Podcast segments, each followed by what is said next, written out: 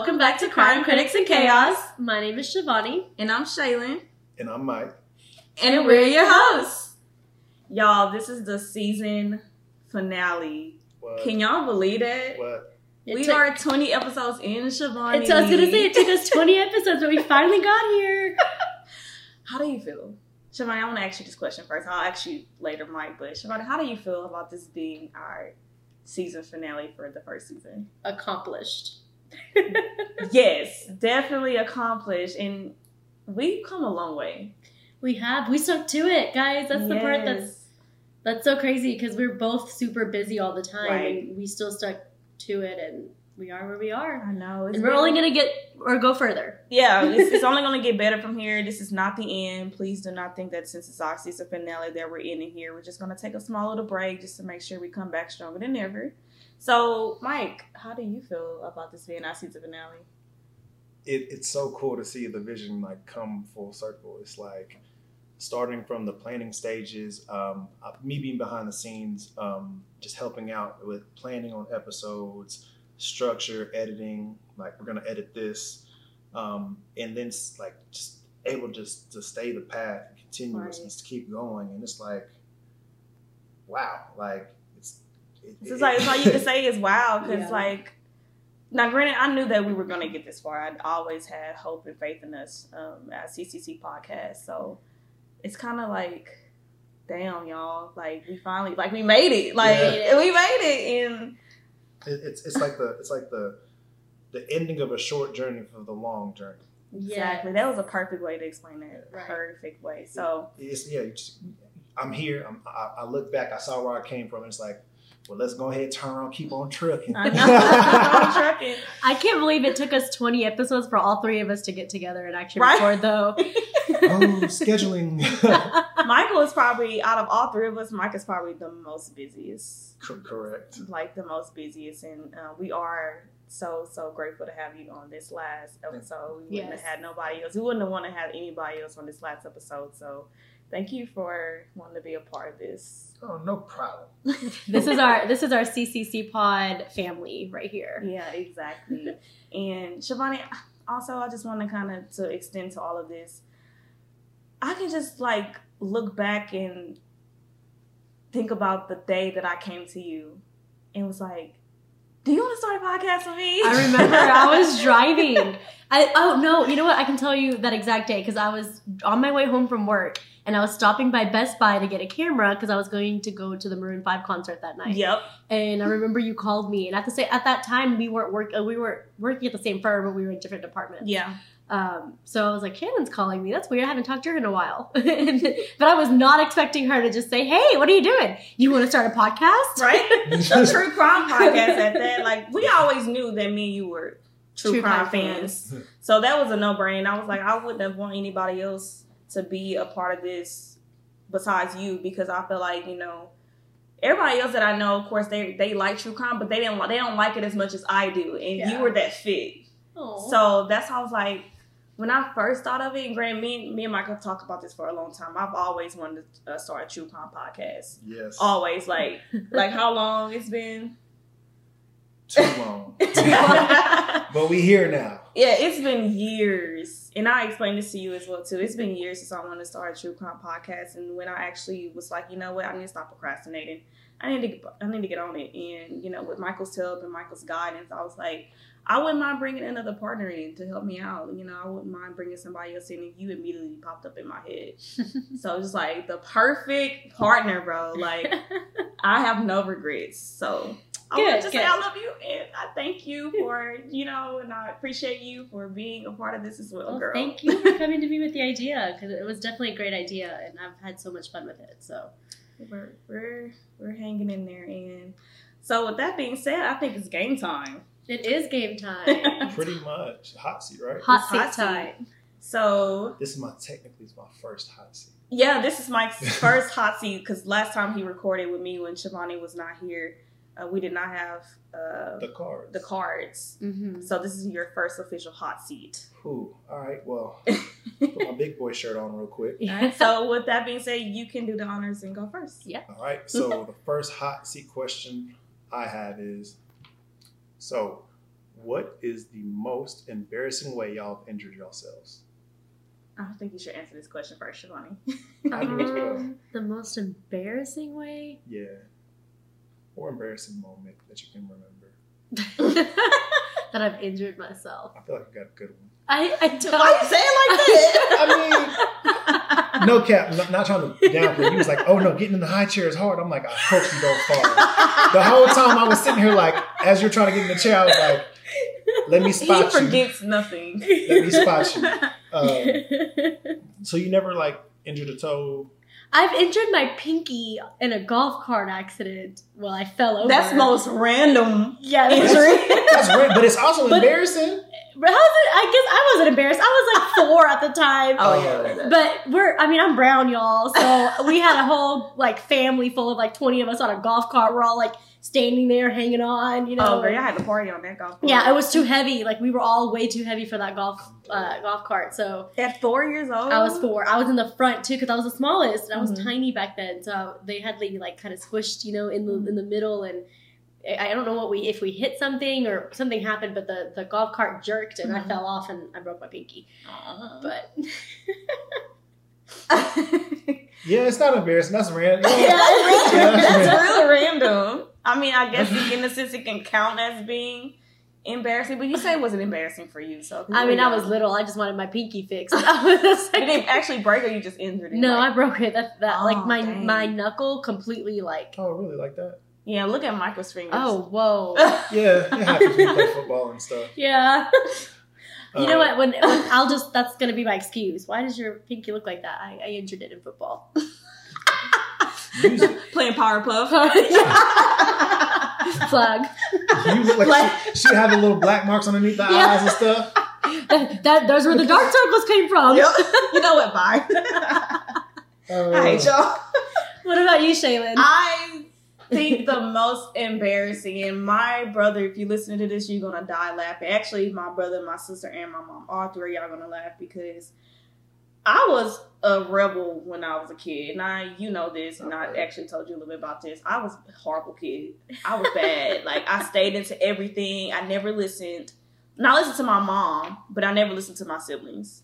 So one day when I was staying at the house of my brother, he had his friends over, and mind you, we had a trampoline in the back. We had a trampoline, and I had a swing set. Both of those belonged to me. They did because my dad actually bought those for me. right. So anytime any of my friends come over or any of his friends come over, and I wanted to get on the trampoline, they would have to allow me to get on first because it was my trampoline. Right. Well, he decided to be all, I'm gonna get on this trampoline with my friends, and had all them tall guys on my trampoline. So I wanted to get on. So I actually got on with them. At the time, they were jumping. Don't tell me they toppled you over.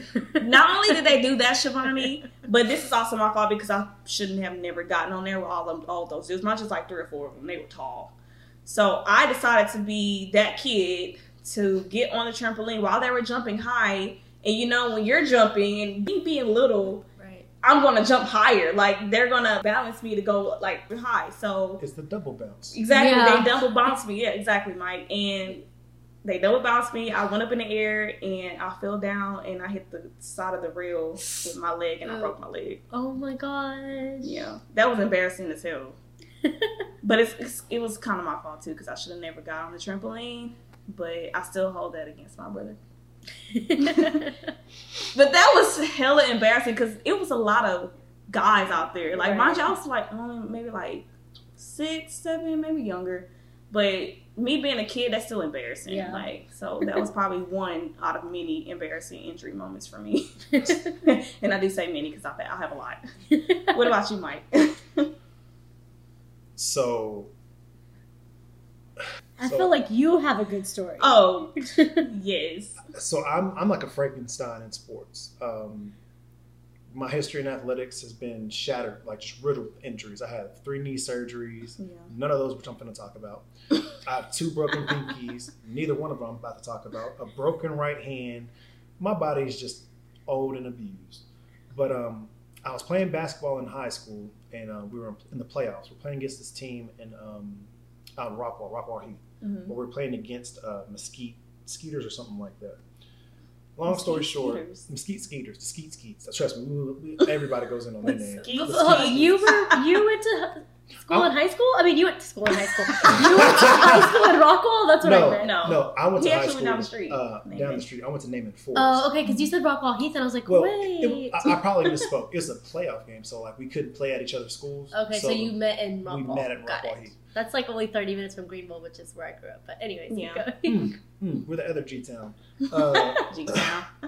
but um, you know the game's going on, whatever. Um, I'm posting up in the in the paint, trying to get the ball from a point guard who doesn't want to pass me the ball. Um, instead of him like he had a really easy pass to make. Mhm. That's the best way I can say it without going into like basketball hippy dippy knowledge that I would do. I would. I would. So the dude ends up throwing the ball to like my left arm. And so like I have to like reach as far as possible with my left arm all the way to get this ball. Like he like completely like threw the ball out of my reach. So me being a player, I tried to go reach it. As I grab the ball, yes. As I grab the ball and this other big six eight dude behind me is trying to grab the ball. I got one hand, he got two hands. End up dislocating my shoulder. Ooh, sheesh. That's not the embarrassing part. Okay, I was like, is that supposed to be embarrassing? As my shoulder dislocates, I look down the court. They go down. They throw. They dunk. Everybody starts turning back at me. Like all eyes was on me, like Tupac. As I'm holding, like so, like sorry. imagine it for real. Imagine a guy have his whole left arm all the way out to his left, like Uh-huh. all the way out, and he's like hunched over his, like hunched over to his right, and like holding his opposite side just like this, and the entire visitor crowd was behind my bench, and all these motherfuckers start imitating me. Yeah, That's funny. th- imitating me, and I was like, man. And like I, all I could do was like walk off to the court to my bench, and like my trainer comes over, and they're all like, Michael, they're just imitating you, and you know, we pop it back in place. Ooh. Ooh, yeah, Uh-uh. that doesn't even sound good. No. It didn't feel the best, but I'm sure it did. at that time I couldn't feel anything because I was so like, you know how adrenaline kick in. Yeah. The only thing I could really remember at that time was it's a game that we're supposed to be winning. Right. I knew my shoulder was already bad, but he threw it like that, and I still tried to go get it as a competitor. Yeah. It came out, it went back in. I tried to go back into the game, and my coach was like, "Nah, we can't put you back in the game." Yeah. And then I was like, "I." If we lost, we lost. So you being to be you feel like the reason why y'all lost because you wasn't in the game? Nah, I would say we was gonna lose that game anyway. I ain't gonna care. At least you're honest about Nah. I mean they had that team was too good. I mean they had a lot of good role players and basketball stuff, but like even with me, like we ended up losing by like 15. But that's a whole different subject. But like imagine a whole crowd, like Yeah. like an NBA crowd or something like that. It- you know, we're high school, it's not But still, that's still embarrassing. though, I ain't gonna lie. But like I had a kid literally walk over, like it's like how they have these railings. Like he could Mhm. walk to like it's one of those. The court's lower than the Mhm. stands, Right. and like you could the the the, the fans can walk to the edge of their rails and still be behind the bench. Oh, yeah. And so like if I'm standing up and he's like on the rail, we we technically come kind of like almost a little eye level. Like he's a little higher than me, so oh, like he can see me. And dude walked up to me with my arm out, like like looking like me hurt. And I was like, That is embarrassing. I'm not gonna lie. Like, imagine being in that situation and you're on the visitor side And and, every they time- see all that. and every time they see you in public, they do this. They're like, I remember you. Uh, uh, uh. we fighting. Facts. And- I'm sorry, I took too much time. No, no, you're fine. That's So fine. for those of you, because obviously you guys can't see us, but when when he mentioned that last part, is every single time that someone saw Michael, he was saying that they would basically stick their left hand out, Mhm. just like he did, and that's what he was known for. that's petty. Petty. Your turn, Shivani. All right, so okay, so what would you put in a time capsule today to remind you of your life in ten years? Ooh, I like that question. I like it too. I want you to answer this one first. I knew you were going to tell me to go first. um, what would I put in my time capsule that would remind me of myself in 10 years? Um, That's another deep ass question. I can't answer that shit. I I'm can sorry. Answer, I can't answer I hers. can't. Oh, you can wait, answer wait, wait, me? I can answer hers. Okay, go ahead. I think actually I'll answer both of y'all's together. Okay, go ahead. Go for it. Because you know, you wish you could be drinking some right now, and you, You know ain't what? got none right now. Shayla it would be wine. This podcast. It would be wine. oh, you know get- what, guys? It would be aged perfectly in ten years. You hear like fine wine. Like fine wine. okay, I think Michael just answered that question. That's for for both of of y'all. Yeah. Okay, so what about you? What would you put in a time capsule that would remind yourself of you in ten years? you know. Whew. Probably a basketball. I was gonna say collage. Oh, A collage of what though? that's a good answer. That is. He be having Collage. Like a collage of everything that represents you right now. Yeah. Yes, I love that answer. Collage. But what would this collage consist of? You know, since it's a deep question and I got to think on the fly, I'd be like, I would be like, I want to see myself. I want to see how myself was in 10, 10, 10s, like every decade. Okay. So I would do a, a small me, things for me to remember, because eventually, you know, if, it's- if I'm putting if I'm putting something in a time capsule, I'm obviously going to not see this thing for some time, Right. some time. So I'm gonna put memories that I know that I would want to remember in like 25 years or however Right. long I'm going. You know what I'm saying? That's what they did say in that question. How long is the time capsule in the ground? Ten years. is true. Oh, they did say ten. It's it. Yeah, ten years. You're gonna open it in ten years. Oh, I can open it in 10 years. Mm-hmm. Okay, I'll give you a collage. I put a picture of small Mike when I was never little. I, I put a like a elementary, a middle school, a high school, a college memory, and something that I know that that, that I really like for ten years, and I just put it in there. I think. nice. I think for me, I would just write a letter to myself Mm-hmm. and then open that in ten years, just to kind of Oh, see that's where, dope. Like, that's like a letter to myself of where you know where I am right now, what I've been through, what I want to achieve in the next ten years, Mm-hmm. and write that to myself, and then put that in the time capsule, and then open that ten years later.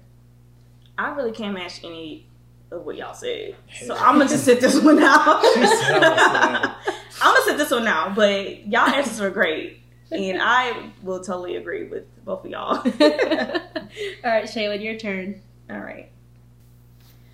What is something that you wish you never had found out about?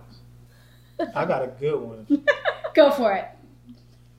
That parents do the na na na na na na na na na na na. Dun, dun. That part. Oh. what do you mean? You know what? You know what? I'll back up just real quick. Have you ever seen the Amanda Show? yes. Was Yeah. that supposed to be the tune of that? Because you It literally did went, sound like It that. actually um, was Nickelodeon, but I don't know. that is Nickelodeon. Yeah, Amanda that's Show Amanda is Show was Nickelodeon. Nickelodeon. well, I did Man, a man, mixture of man, both. man, man, man. It's a little bit of both. Guys, the time frame it happened too. so we just gonna totally gloss over your answer. We're gonna skip. Shivani, you go. I forgot what the question was at this point. exactly. so the question was, what is something that you wish you never found out about? That. Michael What- Michael's answer. Oh my god. no, I'm kidding. Michael's goofy. I'm sorry. I'm sorry. You're fine. I'm sorry. Okay, something that I wish I never found out about. Mm. All the bad things that happen in the world. You know what? Because we're a true crime podcast, I would like not. I could have lived my whole life without knowing that murder exists, I rapes agree. exist, I agree with that one for sure. Gunshots, violence, Mhm. violence. all of it. Yep. Yeah, I agree. Keep my innocence. Give me my innocence from when I was like three months old. That part. I mean, it's crazy on how like you could have so many people understand that you need to do something and nobody want to do it or help change it. It's like, Exactly. why not? I think my answer to this question was not finding out how hard adult life would be. Yes, that's No a good cap. answer. Yeah, that's a definitely definite good answer. No like granted my my family my parents they would always remind me like oh you're gonna when you get older you're gonna have this this this and this to do and i never really believed them like yeah y'all just over exaggerating but they were not lying Yes. it's that and then some. So I would definitely say I would uh, wish I would never have found out that how hard and complicated adult life would be. I, you know? In, in, in high school, they make you take electives like cooking classes and like Home ec. home ec, yeah. Yeah. Or like I remember taking like interior design in high school. And tell me when I used wh- when did I use the stuff I learned from that class? Never.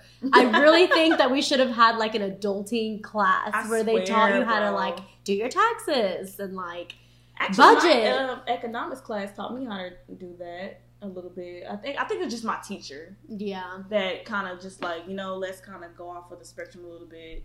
And Yes, you I would love, like- this. Like loans. I can sit here and tell you like so many different things I wish I would have learned when I was in high school because I probably would have made different decisions. Oh, I got answers for all of that. I mean, because you know, I used to work in the education system. yes, she did tell me that. hmm So I spent some time at a school where I grew up. They're going to be named nameless, but they're you know, probably a little, little bit cross town from where I went to high school. Um, and a lot of those classes, now in today's education for this particular ISD, they offer them as electives. And they are what we wish we had. Okay. But these young kids of today, some do get and some don't care. They don't value it. No, Yes. not at all. And I'm not gonna lie, I probably wouldn't have valued it back then either. But I wish I would have had the option to value it if I could. right. You know, like mm-hmm. because even if I was like, no, interior design sounds kind of fun, or fashion design. I even took fashion design in high school, and I was like, Where was I when y'all had these classes? Because we had none of this in high school. You do realize I was a food science nutrition teacher. I know that. Like, like, no, no, no, not, not you, but like for the podcast, like this, like I was that corny class where you just come in here and I'm gonna help you learn how to eat. I honestly think that's a weight. very interesting subject. To be honest with Like, you. I mean, it's cool, but it's like, like I like I ain't gonna cap. Like my classroom, again, I was a food science teacher. I talked about nutrition to the kids. All they had to do was come into my classroom, log their food, understand what a diet plan is, help them to lose weight. I had over That's perfect. 150 students, 150. Guess how many actually tried to lose the weight? One. And I ran into him the other day at Audubon at my recreation center. let me guess, not a difference. No, no, big difference. No, it, it was a big difference. I mean, he he also gained some more weight, but I mean, he was at least trying to work out. But like, some people just like kids nowadays, just like walking zombies. That's crazy that you taught a class to do this of 150 people or kids, right? People pay for that stuff, Right. Now. Like, Exactly. like people our age pay for that stuff right now. You could get paid doing that. Well, I mean, you were getting paid as a teacher, obviously, but you Yeah. could get paid just for like private services for what you just did with these You kids. should. You're right. I should. I I should look into it. Um, you know, the best way to look into it is FYISportsacademy.org. FYISportsacademy.org, and I could, uh, you know, help you change your life. That was free promo. right here. So, um, you know, I know that over the first season, and uh, we can finishing it up. Um, you and Shivani did this thing with uh, some Stella Rosa wine. Of course. What is this Always about? Stella. Okay. Uh, you know, I guess I gotta put some wine pants on or something. I, I'm not a wine drinker, not a wine drinker, but But um, you drinking wine today? For the for the show, right? Shivani? yes. So Mike and I are drinking Stella Rosa wine while Shaylin's over here drinking water. Yeah, as always. But cheers to our journey, you guys. Cheers. Cheers. So along this whole journey um, that you guys have been on, Shivani and Shaylin, um, it's cool to sit here on the season finale to like listen to you guys highlight all these cases that you guys have featured on, and, and I heard you guys got some updates on some as well. Yes. Yes. So it's like, and a lot of these, even though I do help out in the back scene and I edit a couple episodes, to be honest with you guys, we also have to extend kudos to Shaylin because she picked up how to edit the episodes. Yeah. Um, good job with that. Like more than a great job. I mean, I was I was editing for uh, I've helped with um a lot. Yeah, But, you started um, editing for the like the first six episodes, and then you know. You've taken a hold of that. Well, thank you, Mike, for acknowledging that. But I also have to give you your props in return because without you actually taking the time to guide me through, you know, the editing process, I would have never known how to do that. And uh, so I definitely have to give you, you know, show you some appreciation there because that wasn't easy. And y'all know me, I'm very like specific he's very specific, and you're very specific. All three of us combined are very specific.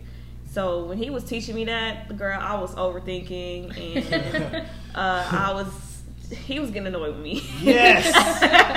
yes, I was. 'Cause- and only only in, in my defense is because I really did not want to mess anything up. Yeah. So I was very precise on what I was, you know, doing, how I was navigating myself through the process of editing, but I got through it.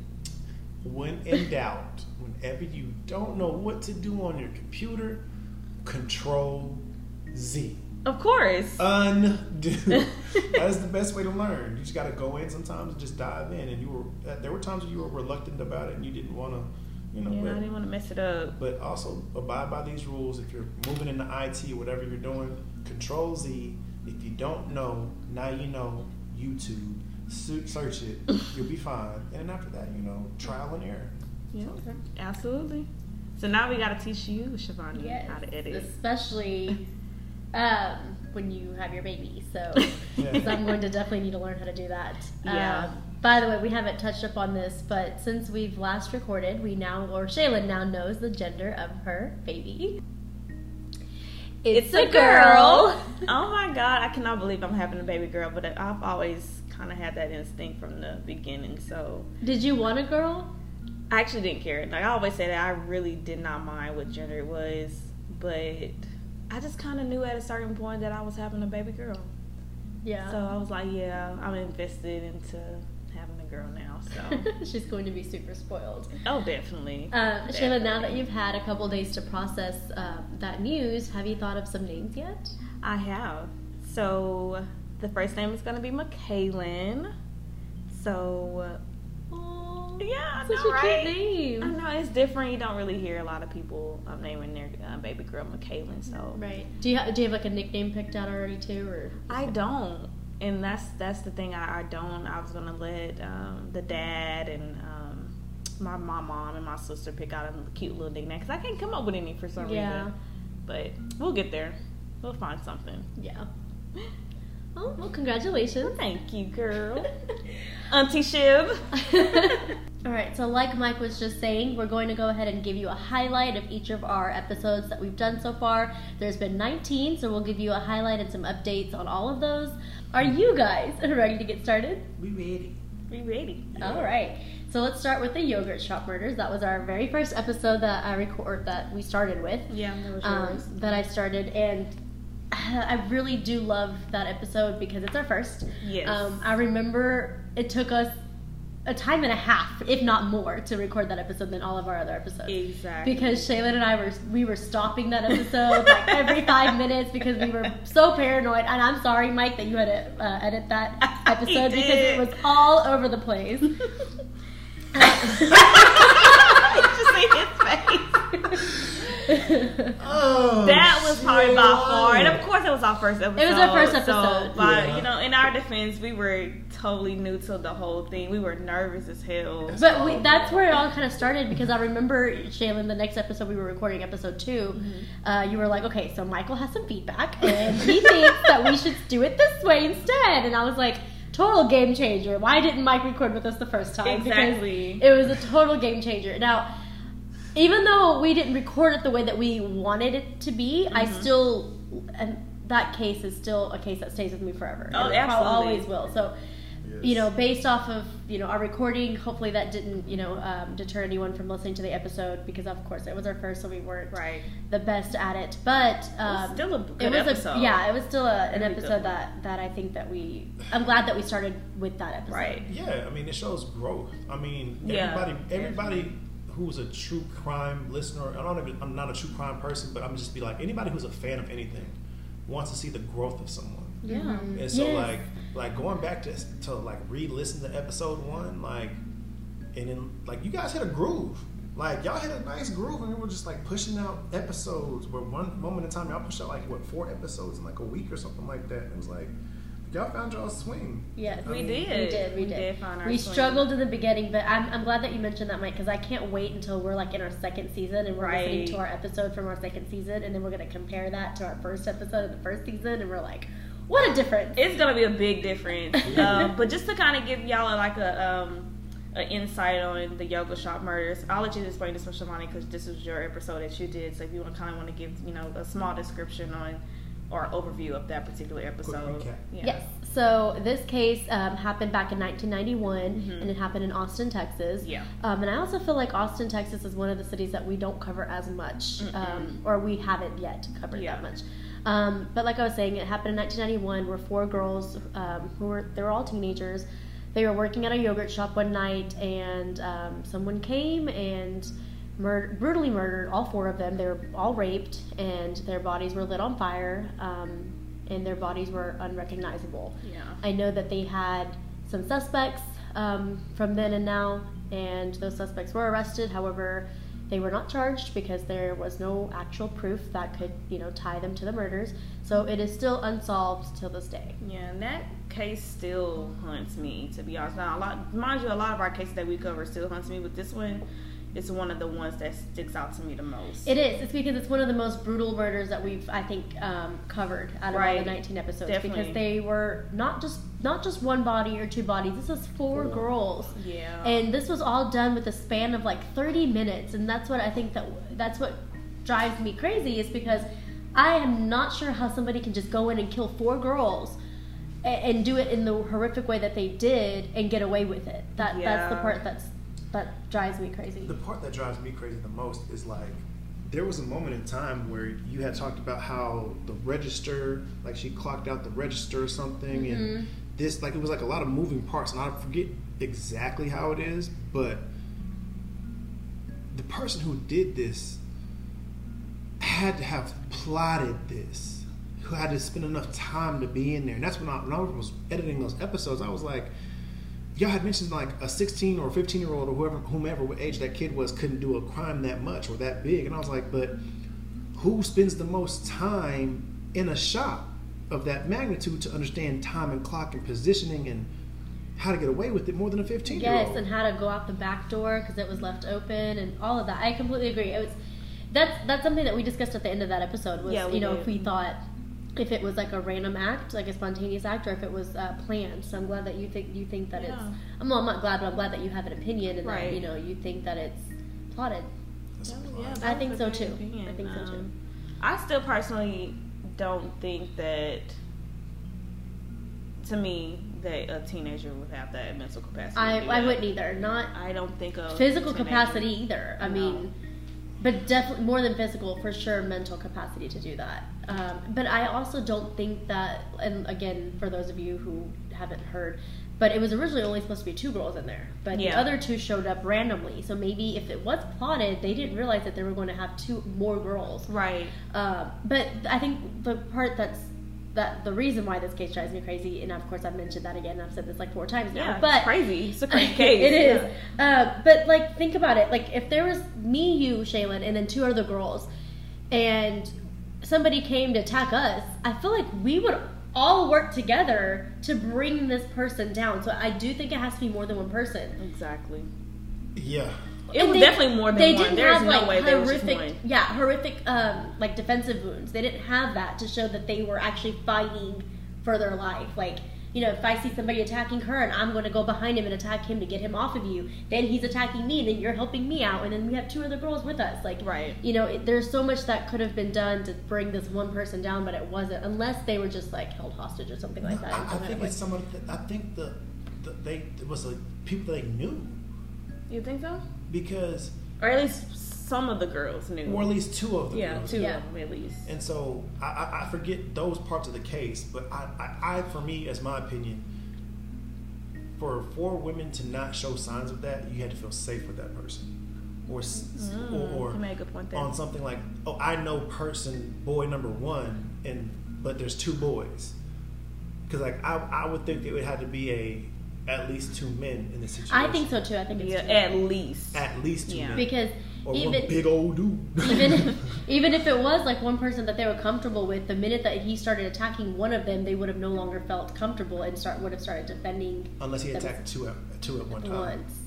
Mm. And the other two girls were young, but I mean, even me, like my little sister is 14 years old. Um, but even with when she was 11, which I think is how old Amy was at the time, I, I want to say that that's how old Mhm. she was, but She, she my sister's feisty. I'm sure you know Amy was feisty too, and I'm sure she would have been like, "Oh, that you are not gonna touch my sister or you know, my friend or whatever," and and done that. So.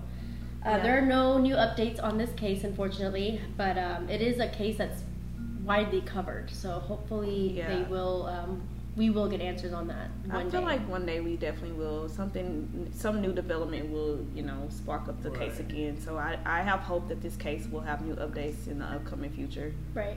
So. And I'm sorry, Amy was 13, so not 11. She was 13, but she was the youngest. Yeah.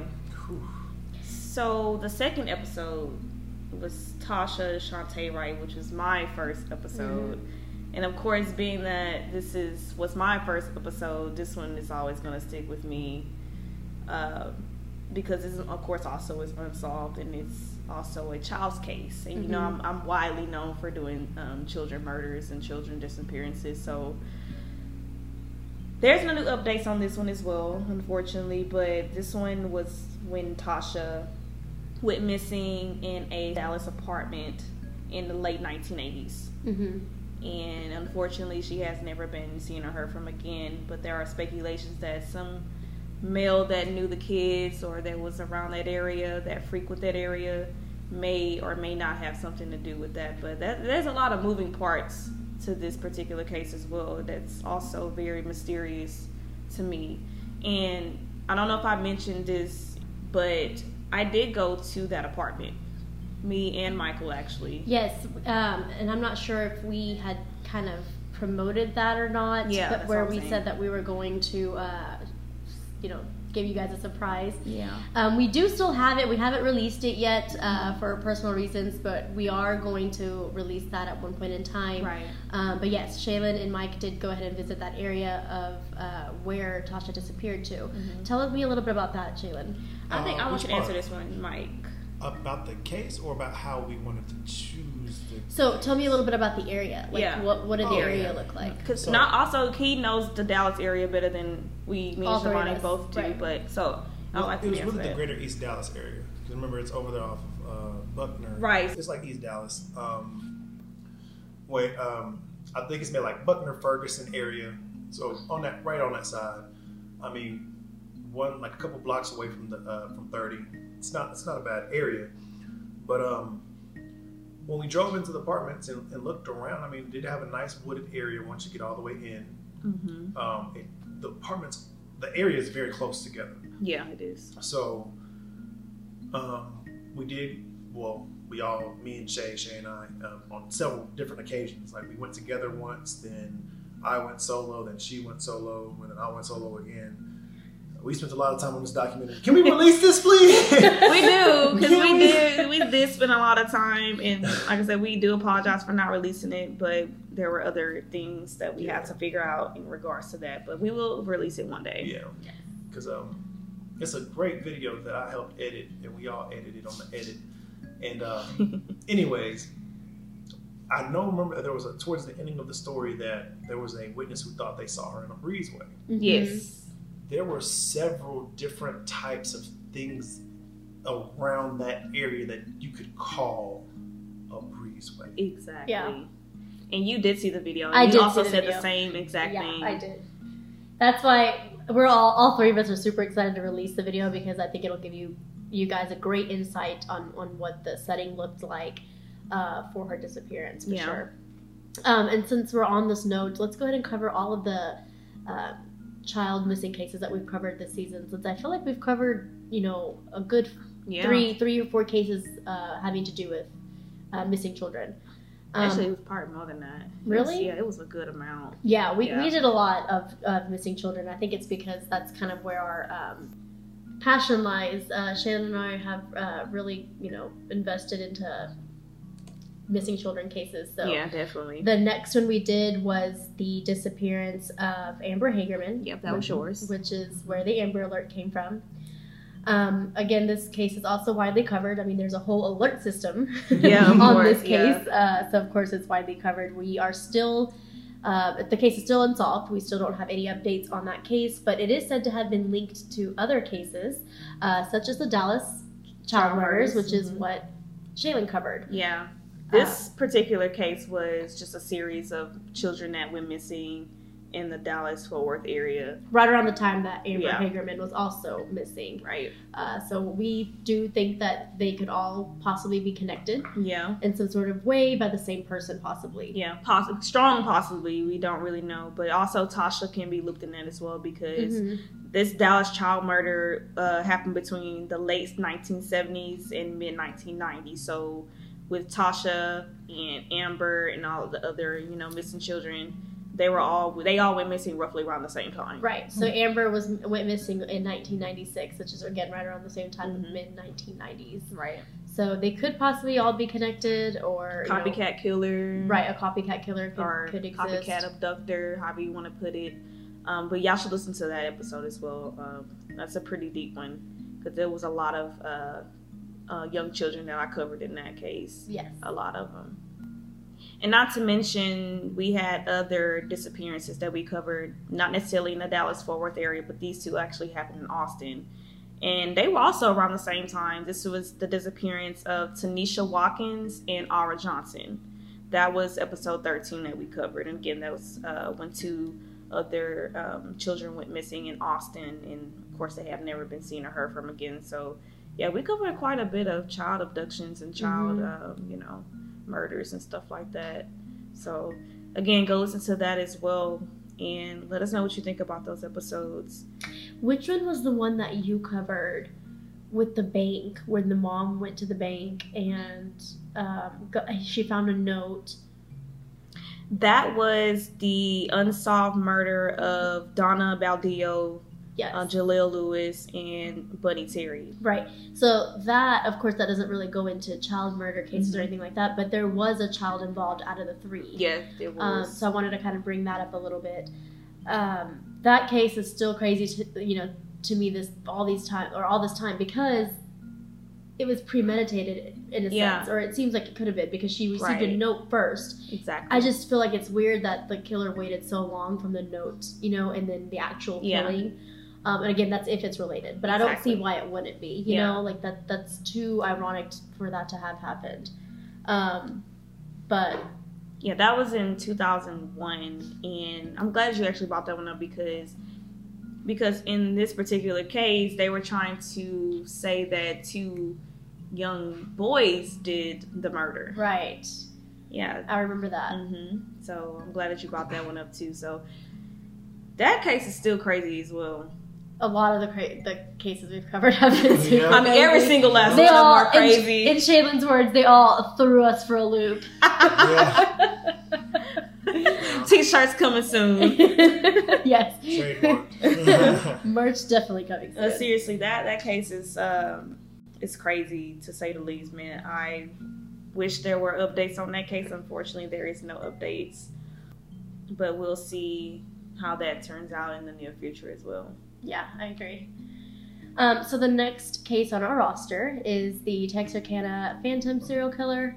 Um, that is the oldest case that we've covered so Yes. far. This happened back in the ni- er, 1940s. So Yeah, 1940s. I think this the it started in 1946. I want to say, uh, or that's when the series of attacks started, and Mhm. it was all what like a, two months apart. I want to say Yeah, maybe two, three actually it was a month in the beginning. It was like a, less than a month, and I think the longest was about a month and a half Right. um, and all the the murders that we covered in in that episode they're I don't think the last one could have been connected, and I don't think investigators think that the last one was connected too. Because remember, it was um, the murder that happened in a house Yes. um, where the wife survived, but the husband was the one who who got killed, Yes. and she was the one that like was going for the phone, and then ended up having to like run out, and Mhm. you know that that was a crazy case for sure. Yeah. Um, and again, this is still unsolved, Yeah, all of our cases are unsolved. obviously. this season. Um, but that one, just to kind of talk about that a little bit more, the last murder that happened in that case that they were trying to tie to the Phantom serial killer, I don't know if that one's connected. Yeah, that's what I was saying. That's what I what I really was saying. don't I don't Like, was personally, connected. Like, give my personal opinion, I really don't know if that would have been connected. I think the- it was a copycat killer who was thinking like maybe if I do this, it'll just get written off as one of the phantom killings. exactly. So I think it was somebody who was trying to play knockoff there. But Hmm. I also think that because the case has been cold for so long now, I don't think it'll ever be solved. I agree. I don't think this case is ever going to be. Solved. I'll be super surprised if they come up with some new developments. If I just happen to look through the news one day and see something about the Texarkana Phantom Phantom serial murders. killer, like Right. I would be so surprised. But hey, you never know. You never know. You never know. Imagine how many other cold cases is gonna be like that. Oh yeah. Yeah. I mean, crazy. and we've been doing so well. We, I say it, we like it's us, but I, I mean us as a nation. um, has been doing so well at, at solving cold cases now that we have Right. better DNA systems and Mm-hmm. And things like that. So that's what I'm saying. You never know. yeah, You never know. Hopefully, yeah. I will. I would like for That's the them goal. to have an update on these, especially find out who the serial killer is for sure. Yeah, even if obviously they're, they're probably you know passed away at this point. Yeah, probably. But But um, the next case that Shaylin covered, and it's actually one of my personal favorite cases that we've done, um, and this is the Fort Worth missing trio. yes, That episode, and it's so crazy because I've never heard of this episode until Shaylin told me. Like I'm I've heard. surprised. I know. I've, I've heard of the case in a in a general sense, you know, where girls went missing in a shopping mall um, in Fort Worth, but I did not know like the details and, and you know the scope of this case until you, or until Yeah. of this case until you Same for me. covered it. Yeah, this was. I'm not sure if you're familiar with this one, Michael, but this was the one um, where there were three girls that went missing in the shopping mall in Fort Worth. Right. And it was about one girl was a tag along. Yes, Yes, exactly. One girl was married to another girl's older brother. brother. And I know they had some weird family dynamic after that too. Something about like somebody being married to somebody and something. Can you help me with that, Shay? 'Cause I have no Yes. clue. So one of the, and I, I'm not gonna say who because I actually want to try to go back and listen to it if you haven't already. Um, it was discovered that later on, one of the girls was married to their sister's ex. Right. Ooh.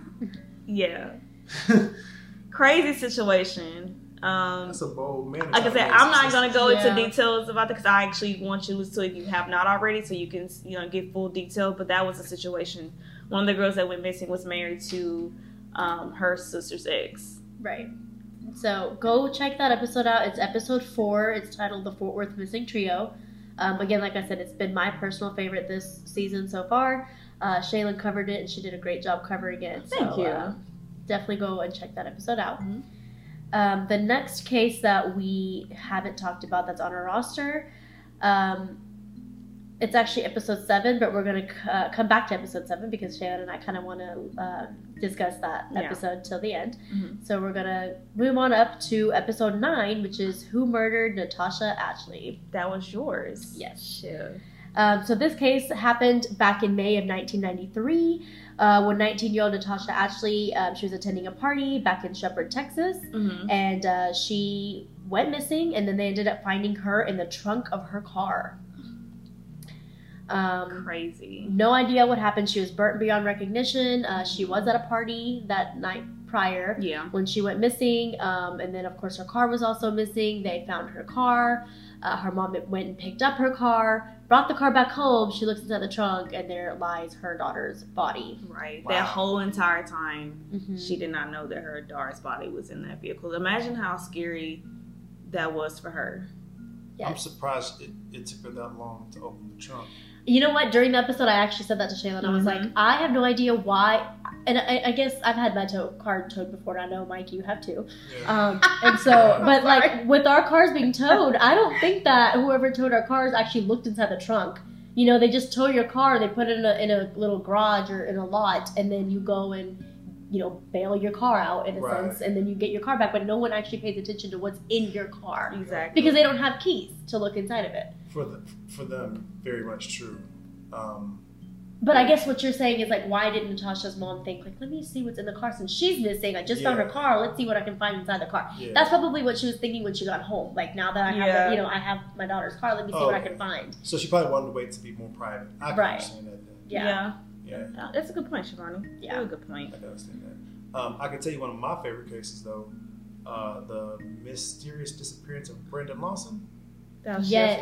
your case. Yeah, I like that case. Um, that was the case where, if I'm wrong, I apologize. He went missing. He's like from San Angelo, Texas, and he went Correct. missing. And Yes. did wasn't there like a nine one one call or something with it? Yes. Yes, it was. Shayla and I were, were so invested into this 911 call. It, that's like the main point of evidence that we have that can kind of differentiate if he really was murdered or if he, you know, just was super high on drugs and yeah, and Yeah. was hallucinating and and maybe just got lost in the woods and maybe overdosed and then happened to just died in the woods. Yeah. But the weird part of that case is that you know they never found his body. You know, for someone if someone did overdose in the woods, you would have still found their body, but no one ever did. And there were search parties that were done. yeah. They had helicopters looking for this body or, or this person rather because they didn't know if he died or not. Um, but they, they never found anything. And then what years later, back in February of this year, right. uh, is whenever they finally found his body After all those. after years. All of those years. Where Yeah. did they find his body? Was it in the? It was still in the same vicinity that he went missing.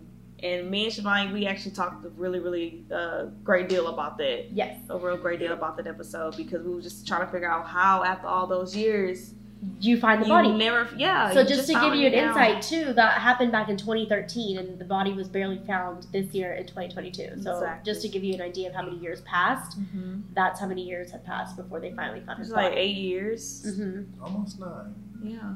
Damn. That's crazy, man. I, I still can't get over that. So Shaylin was the one that Yeah. brought up the 911 call. She's been invested in this case way longer than I had been invested in it. Um, so she was super excited when I told her I was Oh, covering girl. this one. I was beyond excited when you covered this case because actually I was gonna cover this case, but you beat me to it. yes. so, fun fact Shaylin and I actually don't tell each other what the case is going to be that we're covering each week. We find out right when you guys find out. yep. um, right while we're recording. So, which could probably hurt us sometimes because, like, for example, this time when Shaylin was like, "Oh my god, I was gonna do this case at one point in time," and I was like, "I didn't know. I'm sorry." Um, but it's great because we, Yeah. I like not knowing, and I like getting to Mhm. find out every time that we record what the story's going to be because I don't, Yeah. I don't want her to tell me and then I'll go and research it because I just can't help myself. Um, so Same. that's the way we kind of do things. Um, the next case is episode 10, which is the unsolved murder of Carolyn Montgomery. yeah, this is yours again. Yes. So this one happened back in 1971 um, when 28 year old Carolyn Montgomery was found brutally murdered in her apartment complex in Dallas, Texas. Um, she was the woman who had her child in the house in the apartment with her during the murder, and her child was actually alive and well when they found her body. So the child was in their bed while she was murdered in the living room. Yeah. And you said this was the one also where the child found the mom's body in the living room covered up. Yes, and this child wasn't like a baby. I mean, I'm talking like I forgot how old um, her son was, but old enough. Yeah, yeah. He was old enough to like think, huh, my, my mom's sleeping. Let me just go ahead and go play with my friend. He actually left the apartment, Mhm. went bike riding with his friend, and then you know he him and his friend go back to the friend's apartment, and even I think the friend's mom was like, "Oh, where's your mom?" And he was like, "Oh, she's not feeling well. She's sleeping." And then he comes back in the apartment, and you know, and I think she came with him, and that's when they realize, like, "Oh, she's not sleeping. Yeah, She's she's dead." dead. Yeah. Um, and that's when they called He's the like, police. That's like 10, 11, 12. Yes. No, he was kind of younger than that. Yeah, younger than that. I'd probably Yeah. say like six or seven. I want to say he was like He six was or pretty seven. young. Okay. Yeah. enough to where he he could make decisions to want to go out, but Right. not old enough to know what, what was really going on. Exactly. Um, yeah, that's a tough age. That's tough. That's a really tough age. that was also the one where they found a little note um, on the side of her Yep. body that said "the wrong one." I'm sorry. Yep. That's crazy. So basically, we were trying to figure out if that note was indicating that that person That killed he killed was the, the, wrong, wrong, person. one. Right. Wrong person. Yeah. I I think that that person was probably like super like on drugs and was thinking that they were doing something that like they were part of a movie or something like that. That I, I- truly do. because that not makes no sense. Like, how would you? Because she was also brutally murdered. Yeah. So like, how do you just kill somebody and say, "Oops, my bad, wrong person"? Like how? And then you write a note saying Hit- that. Hitman going wrong. You should, you should- oh, Grant, I'm not trying to be gory, but you know, this is you know we're being realistic, and she had a knife in her throat. Yeah. Yes. That's how brutally murdered she She was. Mike just said, um, what what did you say? Wrong. Hitman, hitman. Hitman going wrong. Yeah, hitman gone wrong. I don't know. But even if that was the case, right? Like, if I was Mike, you know what? Because who's gonna believe that Shaman and I are hitmen? But let's just say you are, okay? Let's just say you're a hitman. And you actually killed the wrong person. Would you actually go to that length and say, oops, my bad, y'all, and actually write a note, or would you just let it be and walk out of the apartment like That's a nothing happened? rookie hitman. Yeah. No, I don't think it's a rookie hitman. I think it's a hitman who just who has a conscience. Compassion! I was He just gonna say he has like- What compassion. hitman has compassion? I mean, we done watch all these different types of Netflix hitmans. This is one of them with compassion. yeah. Well, you know, Name one.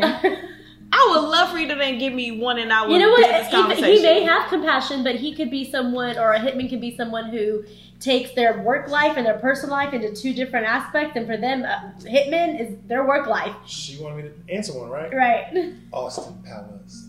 really. Yep. He's a hitman.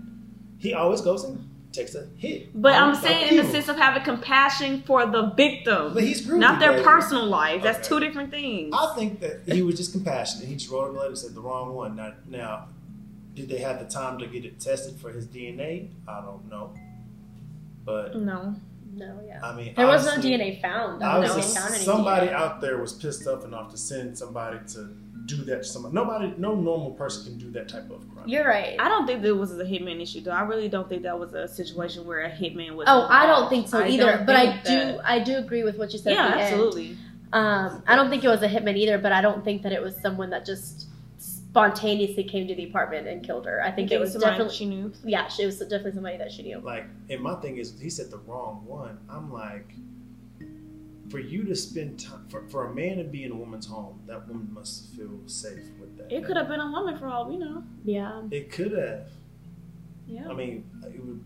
I, but the the handwriting, it just. I mean, I can't make jokes about handwriting nowadays, but. I mean, I mean, would that also know. that also could have been to throw off investigators, investigators, and throw off the murder. Very, very You're right. true. You're right. Very true. But I'm like. But I do agree with the asking- handwriting, though. You can kind of get an Figure out who idea, it is. Yeah. you know, from handwriting. This was back in 1971, though, so there wasn't much No DNA and, No. and all of that stuff to kind of figure all of that out. Um, the next case we covered is episode 11, and it's actually one of Shaylin's. It's the disappearance of Brandy Wells. Yes, Brandy Wells was 23 at the time. She was missing in 2006.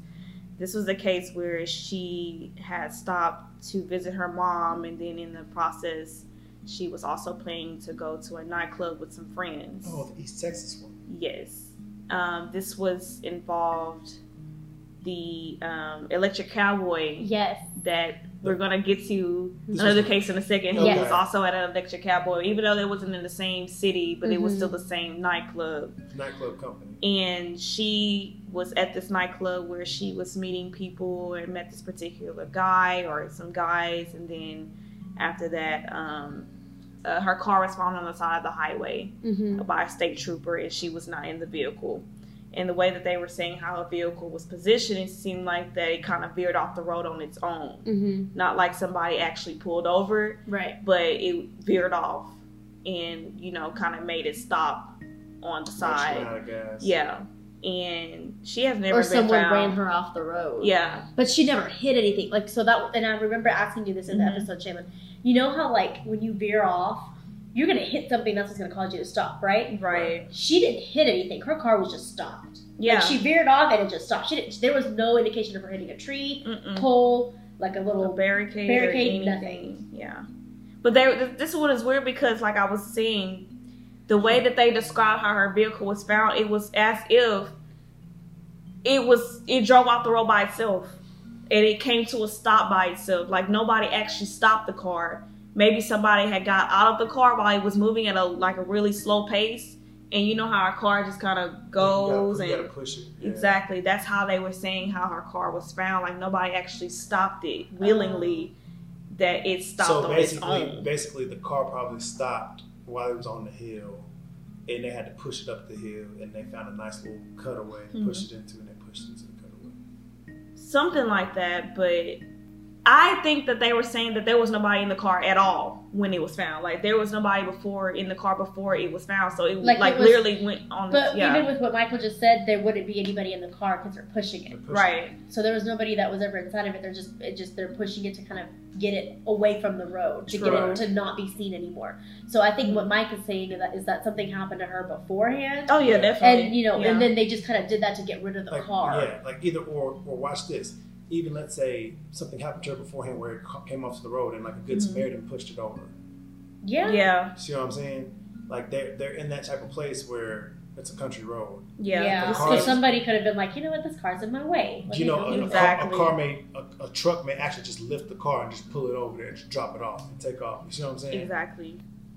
Also, like, I, if I remember right, this the episode where Shivani was saying how much is gas in the can, right?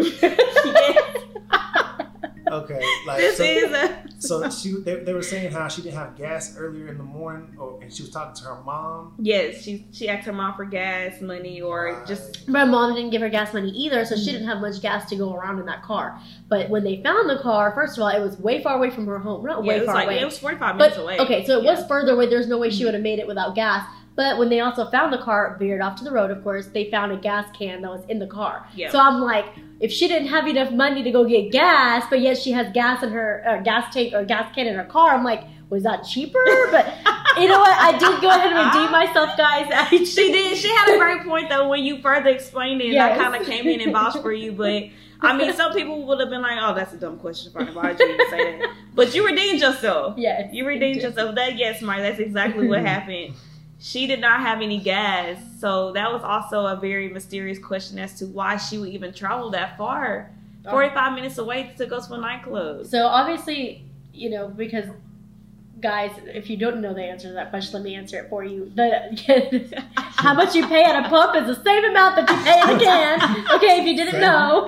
Um, so um, if she didn't have the money for it, somebody gave her that gas. Yeah, So that's kind of where the mystery lies because whoever you know gave her that gas is probably someone who could be a person of interest in this case. exactly. Yeah. So yeah, that unfortunately does not have any new updates either. Yeah. but hopefully again we will see some in the future Yes. So what other cases we got? So we have episode 12, and this is the unsolved murder of Cora Maccabee and Brandon Howell. Yep. This case was actually referred to us by Alex. yes Um, and I actually really did enjoy covering this case. i so do too i like you to Yeah. cover this case this one happened uh, back in Greenville, Texas, which is where I'm from. Mhm. Um, and it happened back in 2006, where Cora Maccabee and her boyfriend Brandon were both shot and killed in their sleep inside of their home. Ooh. yeah Um, and then where their home was, uh, Cora Maccabee had actually built it. And on that piece of land, she also shared that land with her sister. mm-hmm. And her sister was there that night, but they didn't hear anything, um, like any anybody come in, anybody like any noise out on the land, no gunshots, of nothing like that. Uh, but this is also the case where they think that it was, um, you know, Cora's ex husband yeah who could have. Who could have done this. yeah this is the one where they had that party and he was invited and Yes. he came and the the husband came the ex-husband came to the dinner party that they had that night um, that's whenever he was actually introduced to her new boyfriend brandon Mhm. and then later on that night they were shot and killed together in their bed yeah and they it was also said um that he was trying to rekindle the relationship with Cora. yes So that's very interesting And, there. and was she allowing him to rekindle that relationship? I don't think she knew that from what your you know the details you provided to me in Mhm. covering that episode. It didn't seem like she knew She that he was trying to pursue her again. he was Maybe. the one that called or asked for the divorce it wasn't her it Yeah. was him um, I don't think that she was trying to allow him to rekindle the marriage because Right. she was the one that called him over to introduce her new boyfriend to Exactly, him. that's all I'm saying. Yeah, Hmm. I don't think she knew that he was trying to, And- you know, rekindle the relationship in any way. Especially if you know, if she would have thought, she would have never Was there- introduced or tried to introduce.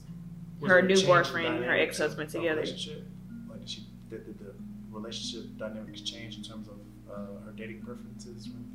Yes, he was Yes. younger. Mhm. He was, I don't remember how much younger he was than her, but it was a good amount of years. Yeah, he was much younger. Okay. Yeah, that also could play a A major role. Was Major role Any in other that. switches besides just age? No. So not that we know of. same race. Mm-hmm. Okay. Well, that's that is unfortunate. Was it a small town? Yes, Yeah, Greenville. she- Greenville's Greenville. Well, I mean, like it's more a section in terms of like, did the new boyfriend perhaps be like the son of one of his friends? no, I don't think that they knew each other. Okay. Yeah, yeah. I get what you're saying. Though, Yeah, I but got what you're saying. Yeah. It's That a small sense. town, but in for the most part, I think people know of people if you're like highly, you know, Mhm. involved in the community. But if you're not, then So you know No. what you know for. right. Yeah. Um, the next case we have is episode 14, and that's the unsolved murder of Rokisha Rochelle Norman Mhm. and her unborn baby. Yeah, you covered this one. So yes, this is the case where um, Rochelle was murdered while she was pregnant. I think she was like eight or nine months pregnant. She was nine months pregnant, just to verify. Sorry, I'm reading as I'm going. um, this happened in Beaumont, Texas. Yeah, it's very, very close to my hometown. So this one did kind of hit home when you told me about it. this case. So. Right. Uh, so for that, she also had two uh, two more kids. She was pregnant with her third, and then her kids were at school. She had a doctor's appointment that day. Her mother usually checked up with her every morning. She didn't answer her phone in the morning, so she just figured her mother figured she was probably at the doctor's. Um, but then you know time passed, and Rochelle never answered her phone. Her mother went came over to the house to check up on her and found her dead body. Um, That's so sad, man. Wow. You have to be super, super heartless to kill someone that's pregnant. mhm. You gotta be super heartless to kill someone. Period. I know that, of course, but I'm saying like to a pregnant lady, like you're killing an unborn child as And well. the fact that she was nine months, like this baby was pretty much done cooking and, Yeah. and completely developed. That's a double homicide. that's what I'm saying. Man, that's brutal. Like that's top tier brutal. Like Yes. Top tier. We still don't know if this is like a personal attack or if this was a crime of opportunity. We have no idea because there wasn't much information on this case at all. Like we have no feedback or no information on the father No. of uh, Rochelle's baby or, that you know was Mm-hmm. obviously um, murdered in the murder as well, and then also the father of the other two children Right, that she we had. We don't know if it's the about that as same well. baby daddy. We don't know if there was multiple baby daddies. You don't have any information on anybody No. or anybody at all. but I think this is personal. Yeah, I think, so, too. this one was really personal. I don't think this was a crime opportunity as far as this was a stranger attack. This was definitely personal. Yes. Yeah. I believe it was personal as well. On like maybe like somebody like coworker or hmm close friend, cousin, Mhm. something like someone who was obsessed with her, stalker, or something like that. Yeah, I agree. Um, the next case we have is episode 15, and this is actually a missing persons case. Uh, that's Brenda Moore, Jennifer Joyce Barton, Deborah K. Stewart, and Pinky May Davis Heron. Yeah, I covered this one. This was four women that went missing around the same exact time in Austin. Mm-hmm. So this one, to say the least, again, threw me for a loop. Um, they all went missing in the 1970s, like back to back to back. yeah. And I truly believe that if not majority or all of them, then at least two or three of them were um, Connected. connected in a lot of ways. For sure.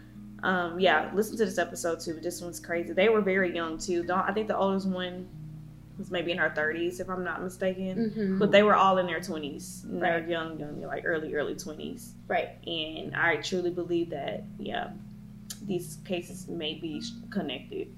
I sure. agree. I agree. It- It's definitely a great episode. Has a lot of information. Um, so definitely go ahead and get check that out. Mm-hmm. Uh, the next case is actually one that Mike and Shaylin covered together, and that is the unsolved murder of Taylor Young. Yes. This is Michael's first episode with CCC5. Yeah. and you killed it. You knocked it out of the park. Everybody loved this episode. it was a good episode. Yeah. It really was. Um, I. How old was he? I want to say he was like tw- He was 25. 25. 25. Um, I know. I loved listening to it because Mike had great feedback He on did. his way of thinking. You know, especially like I remember the bank part of the whole episode Yeah. when he was like, "Well, for me, that's not abnormal to go all the way to that side of the town and go to It's the bank." not. You know. It's definitely not. He loves to drive everywhere, so it's definitely not. But I want to kind of hear your feedback on this one because this is also um, your first episode, of course, covering. I mean, of course, I was nervous because I just I haven't done a true crime podcast. I Yeah. mean, I've been on podcasts where you shoot the bird. I've been on podcasts that talk about sports specifics and other related topics. But like this, this is the first. Yeah, And so for me, I was like, like trying to like trying to put on my best true crime hat. I probably failed. no, you definitely, you definitely did not disappoint with this episode But, at all. yeah, I was like, no, man. If it's if, if it's a if it's a drive, a driver is gonna drive if he likes to drive. And y'all said he liked his car. I did it. I did do it. It don't matter because he liked to drive. But um, I was like, you know, going across town, going to where you have to be in terms of getting your bank done and then moving back across. I was like, it seems reasonable. yeah. It seems reasonable. When he when he broke it down that way, it, it did Yeah. kind of be like, okay, you know, maybe you're right. Makes sense. Um, just to give a background on this story, this was um, um, a guy that went missing in Houston, Texas, and then literally month, a whole month later, his body was found in the trunk of his own car. car. That's our second case where a body's been found in the trunk of their own car. Yes. Mhm. After all that time of him being missing, he was in the trunk of his car that whole Whole time. entire And it's time, and he was found in Dallas. It was the Yeah. second time a, a car was towed. Yes. yes. Yes. So maybe that's basically what Mike is saying is, um, if you're gonna tow the car, Swear to God. check the trunk. Please check the trunk. Like, please do. And before you even tow the car, make sure you actually need to tow the car. That's a whole different story. But yeah, Right. I agree with We get the that. point. he did make a point though. Seriously, this this case, honestly, this case made me cry. yeah. This case definitely made me cry because it's just like why? Yeah, th- no, that that's what I think because he didn't seem like someone who was involved in in anything, you know, anything crazy like that. Like it just seemed like was he in the wrong place at the wrong time? Like what? Why? I, This I'm with you. Yeah, it's like why? I personally, like, after me reflecting back on some other things, I had mentioned at one point in time that he was like giving friends a ride to the bank or something, like, or having multiple people in his car. hmm I really feel like he was trying to like be a good Samaritan about Right. like some of the new guys at the plant, and they uh, took it full advantage of it when they saw opportunity. Yeah. that could be. You know, it's a lot of theories on this But at the same case. time, that area is that area. Some people just do it for the high of it, like Yeah. just just to see that, just to show that they have power, you know, and, Right. and, and that's kind of what triggers them to even do something like that. No reasoning. There's absolutely no. Re- they they did probably nothing wrong to, or he probably did nothing wrong to these people, but they just wanted to overpower him just for their own sake of you know making themselves feel better. I honestly don't know if I believe this case was personal. I really truly don't know. Yeah, well, like Michael said, if it was somebody, you know, if it was that group of people that he gave a ride to, it wasn't personal because he didn't know them, but it was again just a crime of opportunity for them to have But- but they spontaneously yeah, done but they just worked together. Yeah, Yeah. And they were, he was like, I'm, like on some, because you said he would usually go to the bank on his lunch breaks, right? yeah. So he was like, I'm about to take him on. Hey man, where you going today, boss?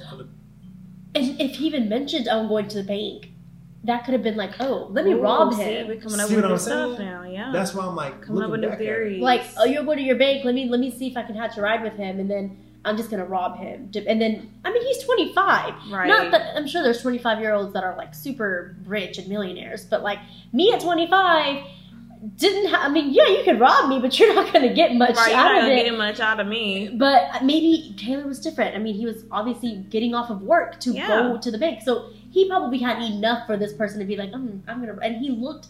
I'm sorry if you guys haven't checked his picture out. Like, go, go see how this kid looks like. Like, he looked like he was a sweet angel. Like, oh, he was super. he looked like he was a. uh, According to his family friends, he was he was that that all around person. Yes, like very he was the guy. perfect.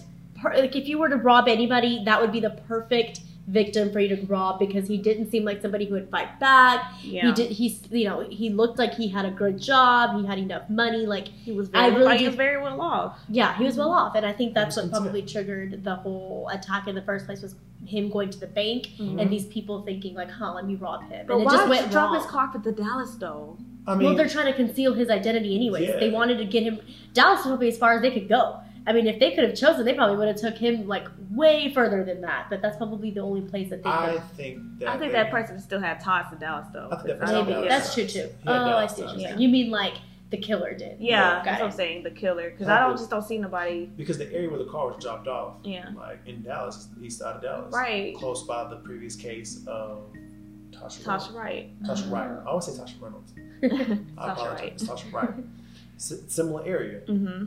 That area has well now because of technology they're growing, but like Right. the car was found in a spot where there's not really many cameras that are going to cat pick it up. Yeah. So this person clearly knew where Exactly. where that's the was area that. was, what it was. Yeah, I agree.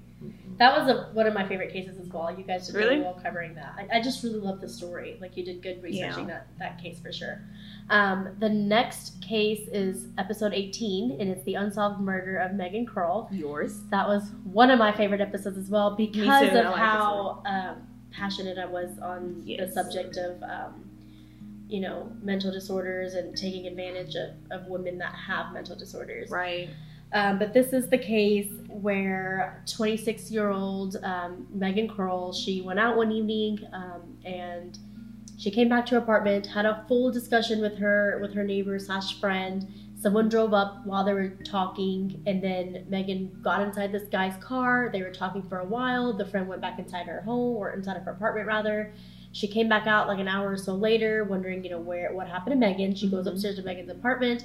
Megan's in there with this guy, and Megan said she was okay. So then the friend left, and then at 4 a.m., her apartment was on fire with her body tied to her bed, and she was deceased. I don't know who that is. So crazy. Oh God. And this happened back in Lufkin, Texas. Yep. And this is also a very interesting case because this also involved an Electric Cowboy nightclub. Yes, that was that was definitely the yeah. Mm-hmm. Uh, of course, that that's not where I think her you know where everything started. I do think it was at that sports bar Mm-hmm. um, because that's whenever that unknown man was started giving her drinks Yep. or buying her drinks rather. So um, clearly, Shayla and I still think that it, this man had something to do with it. There is a sketch out, um, Mhm. so go ahead and take a look at that sketch and see if you guys recognize this man. It's two. you- That's two men. Two, Yeah. It's Oh. two men that they put two in. men. Yeah. So if you do happen to recognize them, go ahead and call the Lufkin Police Department um, and submit a tip. But I, I looked at the sketch and it's pretty, like it's it's pretty detailed. It's actually two sketches uh, that they released. So if you guys, um, you know, happen to take a look at these two sketches and they seem like, you know, they seem like they you recognize them, then go ahead and submit a tip uh, to the Lufkin Police Department. Yeah. Um, now the last two cases we're going to cover uh, are Jane and John Doe cases. Yes. Uh, the first one we're going to talk about is the latest episode that Shaylin covered. Uh, that's the Plainview uh, Hale County Jane Doe. yes. Um, and I really that that case when she said she was going to throw us for a loop, she threw us for a loop.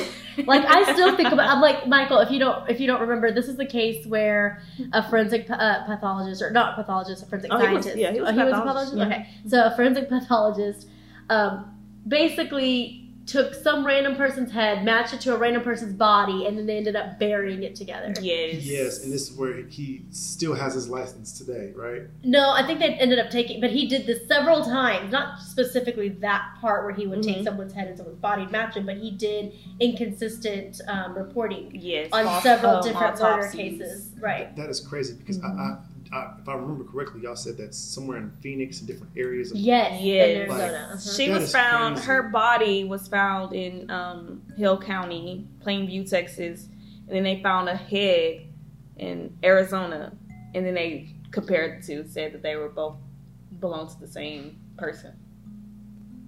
You know how what kind of person has to like carry and transport bodies like that across the country and just like throw like like I throw trash at my window. I'm sorry, podcast listeners. Like I throw trash at my window, but you're a litter. It's You're a litter bug. what, kind, like, what kind of litter? Like you gonna throw a like how, like you can't not see that on the highway I'm with you. I do. report that. Yeah. I do it all the time too. It drives my sister crazy, but I I do it all the time. Like like little straw wrappers.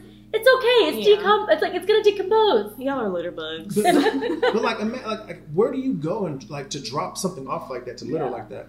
Like let me just Where? to litter like that. You're gonna litter a head, a whole head. a whole way in Arizona, two different uh, states. Come on now. Like, Yeah. I, like, like that's like. I'm not trying to make a joke out of it, but like when Katt Williams was like, "I'm gonna leave these two bullets here," y'all gonna know I'm gang banging. But like, like, like you, like you would have to take that head out of the trunk and hold it in a particular way, and then put head down on the ground and get back in your car and drive away to the next place to I drop. mean, it has been done by many killers. That's not out of the ordinary, but, I why see would you want to go that far I've to throw a head? at all the way in a different things? state? I've Yeah, never in a seen that different- happen. there's just no way. there's just no way. Like, no, if you're gonna, why just not go to a random river somewhere that's in the middle of nowhere and throw the whole thing away there? Like, like you went through that much trouble to use your car to go and drop. And you could have gotten caught, like you could have gotten stopped because you were speeding. Like that would have been me, You guys. could have got the car I search and could found the never. head in there. Yes. Yeah, Like- you're right, Michael. You're like- absolutely right. There's too much. Like that, that takes way too much effort. Yep. Yep. But they that's that what person, they try that person to do. has the enjoyment of trying to get caught doing something. Like that is crazy. Yeah, but that forensic pathologist just felt the need to put these two body parts together and say this is the same person. Yep. And then there was another issue where they said that the torso belonged to a Caucasian female, and then the head may have belonged to a black female, and then vice versa. Yeah. Wow. So- yeah, they were completely of Mhm. different descents. Like, I mean, that's one of the biggest indicators, you know, that a body doesn't match when you have an African American woman and a Caucasian woman. Like, Exactly. that's the first thing that you see. I don't know, but just to be clear, that pathologist does not have his license anymore. That answers your question, Yes, Michael. it. Um, and he he was not sent to jail. Y'all, mind you, this man was not sent to Yes. jail No after time. being Search. investigated and convicted of all of these falsified autopsies. He only just got like That's fine. Probation or a fine, and, And that's not enough. is Oh man, he worked for the mafia or somebody for sure. No, I don't. For sure. Whatever he does, wh- whoever he works for, he lost his mind. Well, you, well, I think he lost his absolute mind. Think of it this way, from a different from a different situation perspective. Mhm. Y'all both work in the law field. hmm Imagine the power of that lawyer to only get that as his sentence. Yeah, like as a defense attorney. If if that I mean there there's good enough proof that the that the reporting was false. Like, Yeah. and it, it's different if it's just one report. Like okay, maybe Yeah. I, I may have messed up re- reading the report or creating the you know the data, but multiple times. It was a lot. over and over and over again, A and lot. you still you're right. You're right, completely right. Like that defense attorney. Can I have your defense attorney's number? Seriously, because in case I ever need it. for you to be doing all that and only get a fine and probation or whatever you got, come on, he bro. still operate.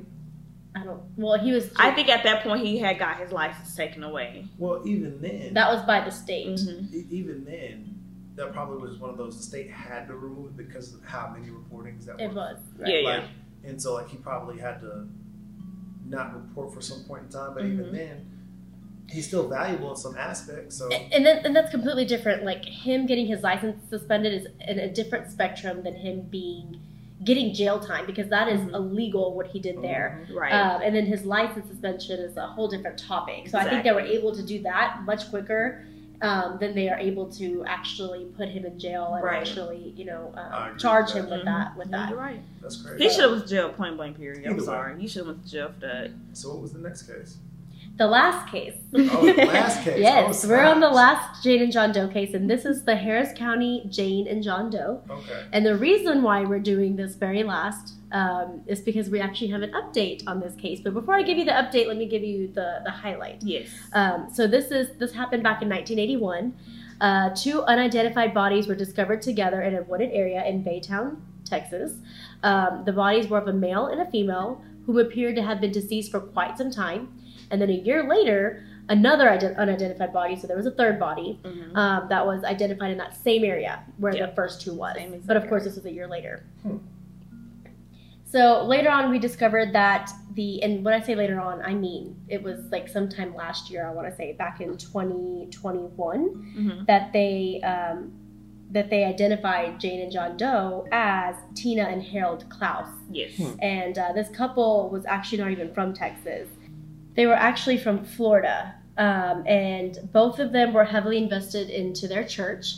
Um, they were very focused on that religious factor of their of their group. hmm Um, and so they moved to Houston, Texas, and that's where they kind of joined another religious group.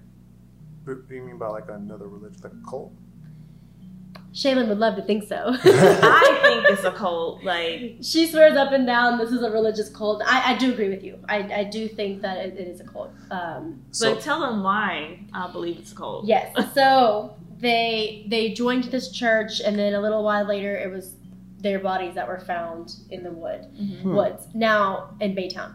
The crazy thing is, that they had a daughter, and I think the daughter was what two months at the time. She was very. She was super young, and they did not find her body at all, so she was still missing. Mhm. Um, even though you know the couple were were murdered. Now, Yeah. like I said, uh, just to reiterate, they were not identified as the cou- the missing couple until later on. I want to say last year. Mhm. Um, and one of our favorite podcasts, Crime Junkie, they were the ones that kind of sponsored that um, that identification. Yeah, they did. Good job. Junkie, yep. Now we have an update. So, oh, sorry. Let me kind of go back into why we think it's a cult. So, there's a lot of factors that go on into the story, but basically, the mother of Harold Clouse, she wanted to know, all the way from Florida, she wanted to know, obviously, what happened to her son and her daughter-in-law. Of course, this, ent- this entire time, she didn't know that they were dead. Yeah. But she- To her, she just thought that they were missing. They didn't know that Jade and John Doe in, in Harris County were them. And so she did everything she could to figure out what what, what happened to them. And one day, there were these two women dressed in like church robes that came to the home and told her that they knew where their car was, meaning her son and her daughter in law's car, for ransom. Mhm. So if she paid a certain amount, then they would give her information on the vehicle. Um, I think she did pay it. Um, however, did, did they end up finding the car? Yeah, she gave. They gave the car back. Okay, so they did give the car. So they did go ahead and fulfill the the bribe, um, but they did not give her any information on where Harold and Tina Clouse were. Yeah. No, and that's where the cult comes in, is because they were two women dressed in church robes, and of course Donna, which was the mother, she knew that her son and her daughter-in-law were like heavily invested into this church. Gotcha. Yeah. That makes sense. Now the update. So the whole time we, you know, in a way you could say that this case is solved because we know who John and Jane Doe were Mhm. and we figured that out, but we still didn't know what happened to them. Who killed them? What happened? Why were they killed? We still don't know that. Mhm. But the bigger question was they had a two month year old daughter that was never found with them. So that Yeah. means she's still somewhere, either her body was somewhere or she's still alive and she's somewhere. right. Um, and for all these years, she's been unidentified until recently, Until recently. um, when she has been found. Guys, she's 40 years old now. Yes, she is. She was missing when she was two months, and now she is found, and she's 40 years old, She's alive and well. alive and well. She is alive and well. This is a very, very, very new update. This is like less than a week. Mm-hmm. 40. Yes, she's Yeah, 40 she's years old. 42 to be exact. Yeah. Mhm. Can you believe that? That's so crazy. I mean, I don't, and again, we don't have details yet. It just happened. Yeah. So we don't have details on how they found her, what she's been doing this entire time, where she's been at. Mhm. We don't have any information on that. But Well, we she's in Texas. yeah, she is Yeah, still, in she's Texas. Texas. Uh, she, I don't even think that she knew that she Right. was baby Holly from from that murder. Well, let's talk about that. We don't know. Well, I mean, Yeah. like, I mean, like, f- for her to find out at 42, that means that people have held on to some secrets. Of course. Yeah. Oh yeah, it's Yes. deep secrets. And Somebody took her. Sorry, guys. So I'm actually showing Mike um, what baby Holly looked like before at two months and what she looks like now. and and my thing is, I wonder if they kept the same name for the baby. Yes. They did. Oh, I, don't know. I'm think wondering the same Yeah, I thing. know. Yeah, if they were, if they had the motive to take that child in for themselves, I'm sure they did change her name. Yeah, but in, but in the article that we we have so far, they're still calling her Holly Yes. rather than calling her by what Something name she's else. gone through, you know, gone, you know, or that she's been being called this entire time. Yeah. So maybe it's Holly, but they changed her last name, and that's Yeah. why they're still calling her Holly. I just assume so because I mean, if it we've I've seen several cases where the name was changed, They'll and say it. and they'll still call her by the name that it was changed to because that's what she's they're used to Mhm. is that name. They're not used to their birth name Mm-hmm. um, because they don't remember even being called that, but they they were they stick to that name that they were given later on, Right. Gotcha. and so that's why I think that she could have been a Holly, or she still could have been named Holly. They just you know Don't know. didn't have the same last name or something, obviously to conceal her identity. But again, I could be wrong. No, she yeah. could totally have a different name, and they just don't want to release that yet, and so they're still calling her Baby Holly. But let's stick on that because what if her name still has been Holly after all these years? Yeah. That kind of goes back to somebody actually knowing her that whole entire time. I mean, just having that grief. stole her. That, Yeah. that, that grief does weigh heavy after a certain amount of time. I mean, we've all seen it through other types of family trauma and also through Lifetime. Mhm. Yeah, because Lifetime had similar movies about it, but like, I think Baby Holly um, finally was told, and when she was told, she had to make a decision to kind of like step in herself Mm-hmm. because for the lack of silence that's going on, it's clear that she stepped in and was like, I don't want it public, as public, but Mm-hmm. like it's getting controlled by her. Yeah, it's it's still currently being investigated. They're not going to release Yeah. all the information right now. So I did want to go ahead and uh, kind of quote an article from NBCDFW Mhm. um, dot com, and the quote states that Holly appreciates all of the support she has received. We request that you give her some time and respect. Um, her privacy as she processes very personal news about her biological family. We know that the public is anxious to hear directly from Holly, but for now we ask for patience and time. Yeah, so this kind of goes to what you were saying, Mike. Yeah, absolutely. I'm just like glad. I'm just glad that she's alive Me too. after all these years. Yeah. I really thought that she was deceased. Right? Is the grandma still alive? Yes. Yes, the and she's the one who. alive. So Donna is the one who actually gave that statement. Yeah. um, about about you know asking for patience and privacy at the time. She, as a grandmother, she's what, like 80? Probably, Yeah, she's probably old. 80s, yeah. yeah. Mm-hmm. I mean her her son wasn't. I think he they were like eighteen. They were to really, really young. They were young. They were when, super, super young when they got married and had baby Holly. Mm. oh, we also did not mention the other Jane Doe that was found. I think it was Michelle Garvey. Yes, Yeah, she was not identified her. related, or Yeah. they don't think that she was related. I, I want to say they actually they did find her killer. I want to say. Um, I'm not 100 percent sure. I don't think so. They didn't. I don't think so. Okay. Be- Yeah. Well, remember there was an internet uh, sleuth Yeah. who, who like dug deep inside her case, Yeah. and that's why I thought that it was solved because I think the internet sleuth had solved it. yeah, they solved um, to identify her. Oh, to general, identify her, yeah. but not to see To what happened to her. Got it. I don't So- think they were connected. I just think Yeah, they- I don't maybe think that's they're like a dumping ground or something over there. I don't know. Yeah. That's why I'm like, why wouldn't it be connected? Because like Right, they were like right there next to it, like The not next to each other, granted, but it was like In the same area. Same area. Yeah. That's crazy.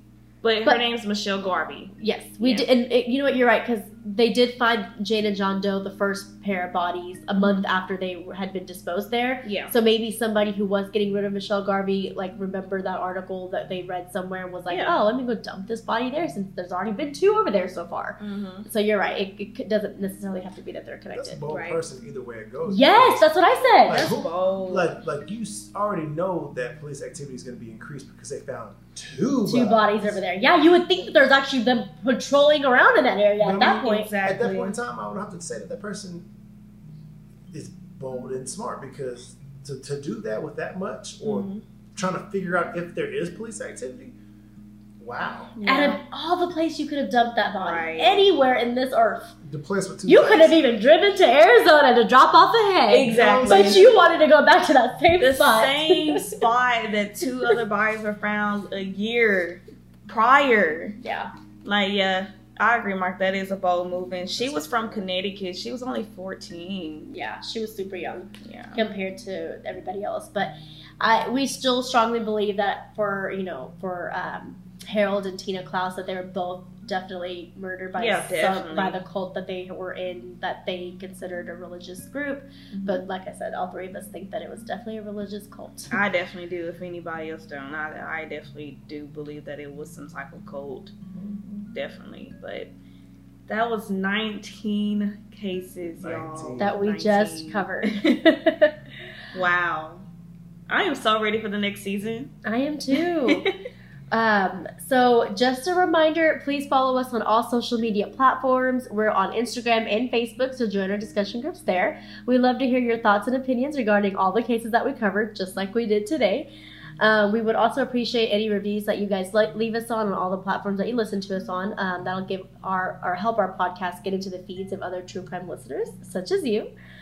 Um, we've appreciated all of your support and Yes, um, if you took the time to listen to, and I know several people who have Mm-hmm. listened to our episodes from start to finish. So for those of you who have done that, thank you guys so Thank much. y'all so much. Even if you took the time to listen to two or three of our episodes, just the fact that you guys gave us the opportunity to do that, uh, we appreciate that as well.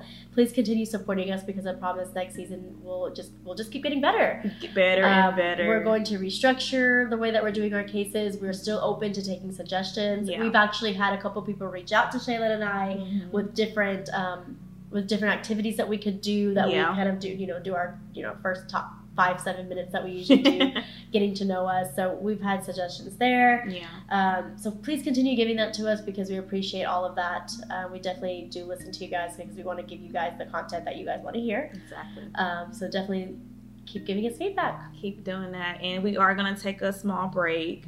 So if you don't see us for a couple of weeks, just understand that we are trying to bring new content to you guys. So just give us some time to, you know, structure everything properly and you won't be disappointed. Yes, we've been doing this for we we had about three to four bye weeks uh, Yeah. with you know me getting sick and then Yeah. Shaylin of course having her thing with her pregnancy and, and all of the stuff that we've had so far. So um, with all of it combined together, I want to say we've been doing this for 25 weeks or so. Yeah. Um, combined, so I mean, we've stuck to it so far, so we continue wanting to do the same thing. Um, as long as you guys keep listening, we'll keep putting out. yeah. Well, again, thank you so much. And Mike, do you want to say anything to the listeners? Just keep listening to us. and you will be hearing more of Mike in the second season. Yes. For sure. Um, so, So uh, again, just to reiterate, he is our producer. yes. um, so we're a big, well, not big. We're we're we're a family of three so far, but we're gonna grow, guys. We're gonna grow. Technically four. Shout out to Hugo. Oh, How could we forget about Hugo, our first sponsor? A huge shout out to him. Thank you so much for um, supporting us. He's also one of our listeners that listen literally every single week. Every single and Tia, she's also another Yes. sponsor. So Tia, She's our second sponsor. We're definitely going to continue sponsorship. So thank you guys so much for sponsoring us and listening and, and supporting us. We couldn't do it without y'all. absolutely. Thank you. We love you. Thank you. We'll see you guys next season. Next season. Goodbye. Bye.